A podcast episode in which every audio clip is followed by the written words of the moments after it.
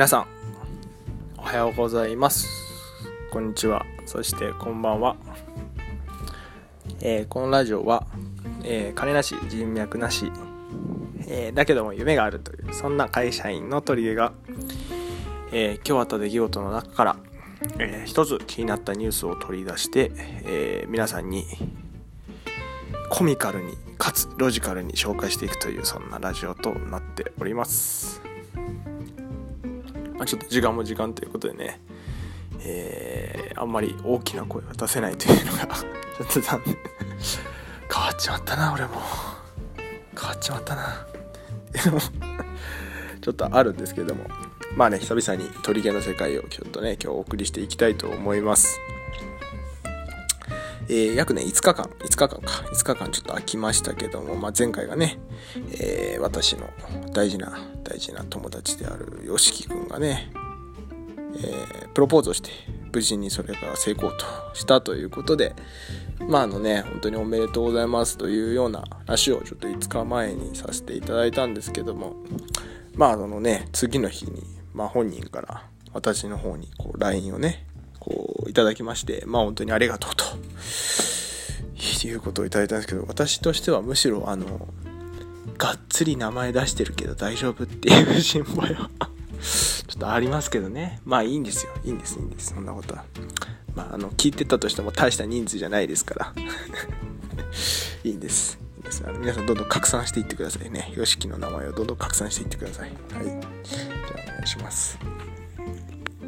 とですね、まあ、この5日間ちょっと空いちゃったんですけども、この間にね、私ね、別に、あのー、別に旅をしていたわけではないんですよ。別にこう海外にね、こう、あの出張して、別にあのタイに行って、こうハプニングバーに行ったりとかね、そういうね、そういうことしてたわけではないんですけども、じゃあね、どんなことしたかっていうとですね、まあ、この5日間のうちの3日間ですね、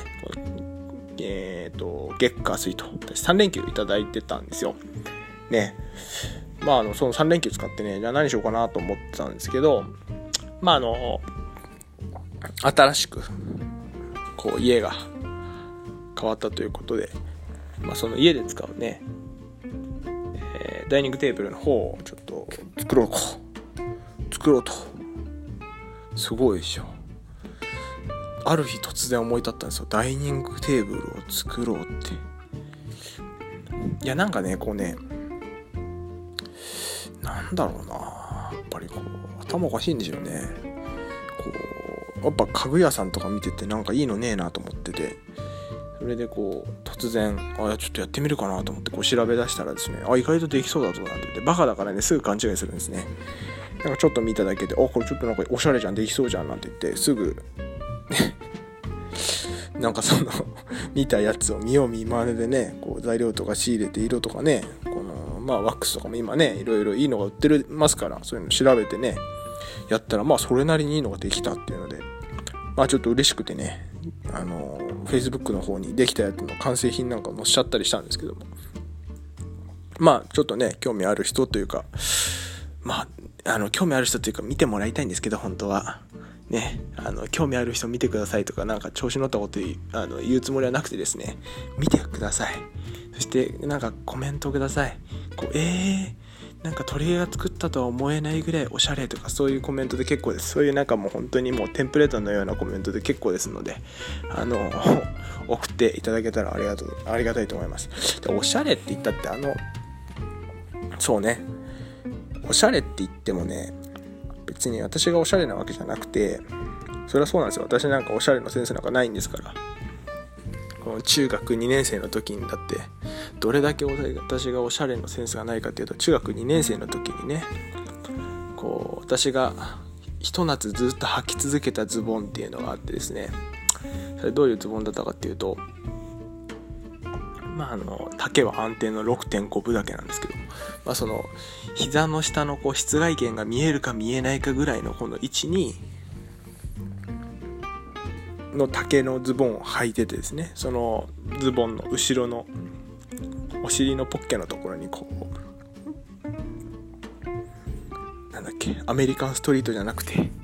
セサミストリートセサミストリートのエルモがねここにバシッとこうケツポケットのところに書いてあるっていうねそんなズボンをねおしゃれだと思って履いてたのが鳥がですから。はい。鳥が正宏ですから。それはね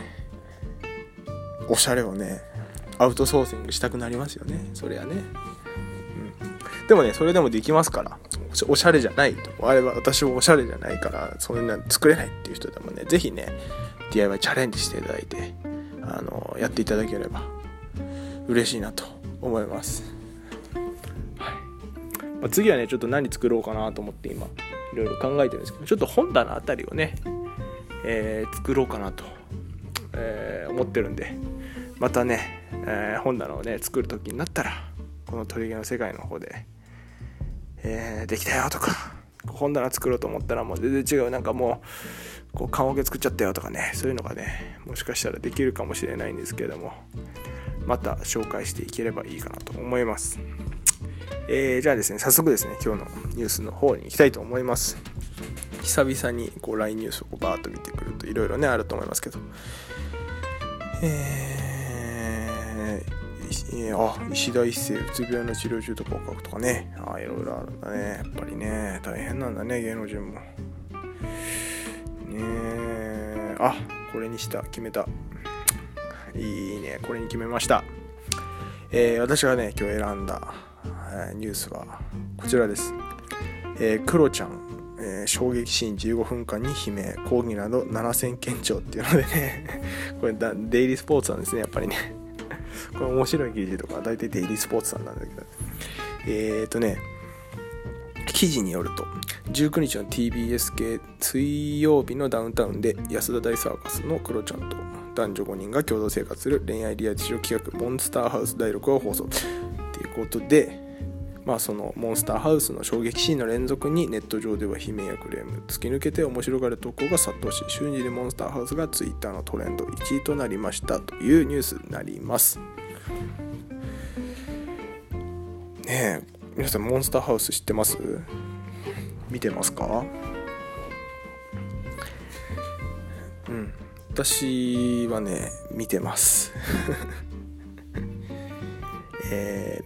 2回見てます。YouTube で。めっちゃファンです。いや面白いんですよ。本家のテラスハウスよりは多分面白いんじゃないかな。いやあのねクロちゃんが際立って気持ち悪いっていうのがまず一つ面白いのとあとはその一緒に生活する女性たちの異常さ。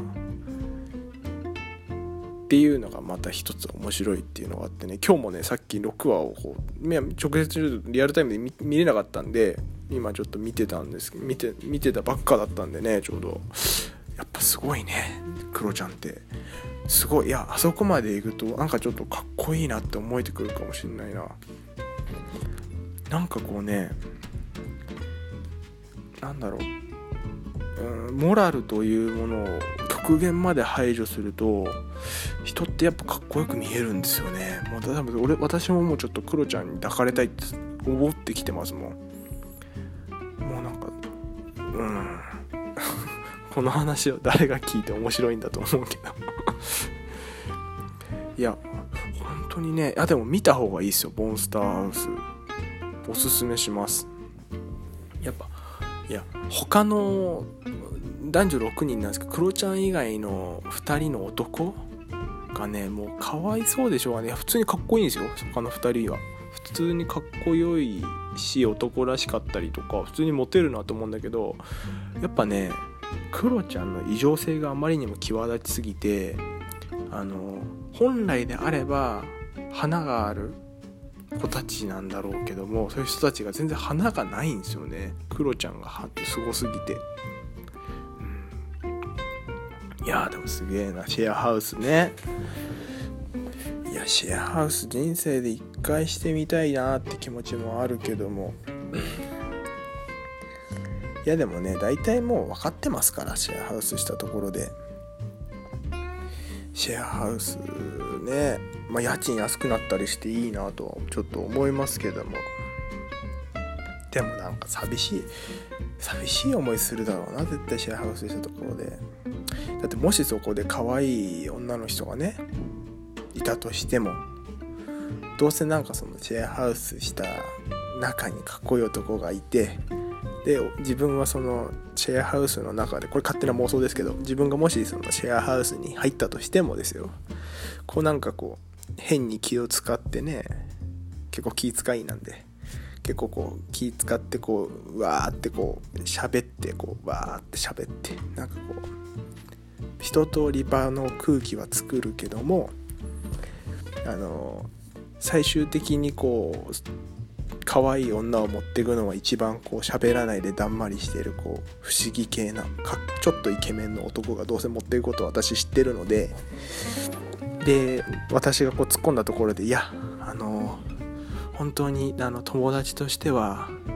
いいんだけども恋愛対象に見れないとか言ってわけわかんねえことバカ女がわけわかんねえこと言うのはもう目に見えてるんであの ダメだねこういうこと言っちゃうね。もうねいいんですよ。シェアハウスは私はもう。いやでも一回してみたいなちょっと。そんなことは思っていてももしかしたらあの分かってくれる女がいる女の人がねいるかもしれないとかっていう淡い期待を抱いてる自分がいる。毎回それに裏切られるんですかね結局。毎回それに裏切られてるんだけどもあのおバカなのでねこう何回も何回もねそんな同じ間違いを繰り返してるんだけどもちょっとしてみたい気持ちもあるかな。どうだろう。うん。皆さんはどうでしょうか、えー、シェアハウスもしかしたらやったことがあるよっていう方もいるかもしれませんですけども。えー、ね。是非ー、さっき紹介したモンスターハウスはね、面白いんで、ぜひ皆さん YouTube とかで見て、見てください。はい。ではですね、あ、だいぶ時間になっちゃいました。あ、そう、最後に皆さんにこう、簡単、簡単なというかお知らせというかね、あのー、いや、皆さん、 Spotify って知ってます？あの、音楽ストリーミングサービスのスト Spotify っていうかな？スポストスポティファイ、はい、言えた。 Spotify に私のこの鳥毛の世界がですね、ポッドキャストとしてなんと聞けるようになったかと思います。なってるはずです。はい。うん、な、なってないかな？わかんない。でもね、設定はしたんでなってると思うんですよ。なんで、えー、Spotify でね、ぜひ皆さん、お気に入り登録をしていただいてですね、の Facebook 以外からでも、この鳥毛の世界を聞いて、ぜひね、シェアをしていただけたらありがたいなと思います。はい、ではですね、また、えー、いつなるかちょっとあれなんですけども、また次回の鳥毛の世界を楽しみにしていただければと思います。はい、それでは皆さんさようなら、バイバイ。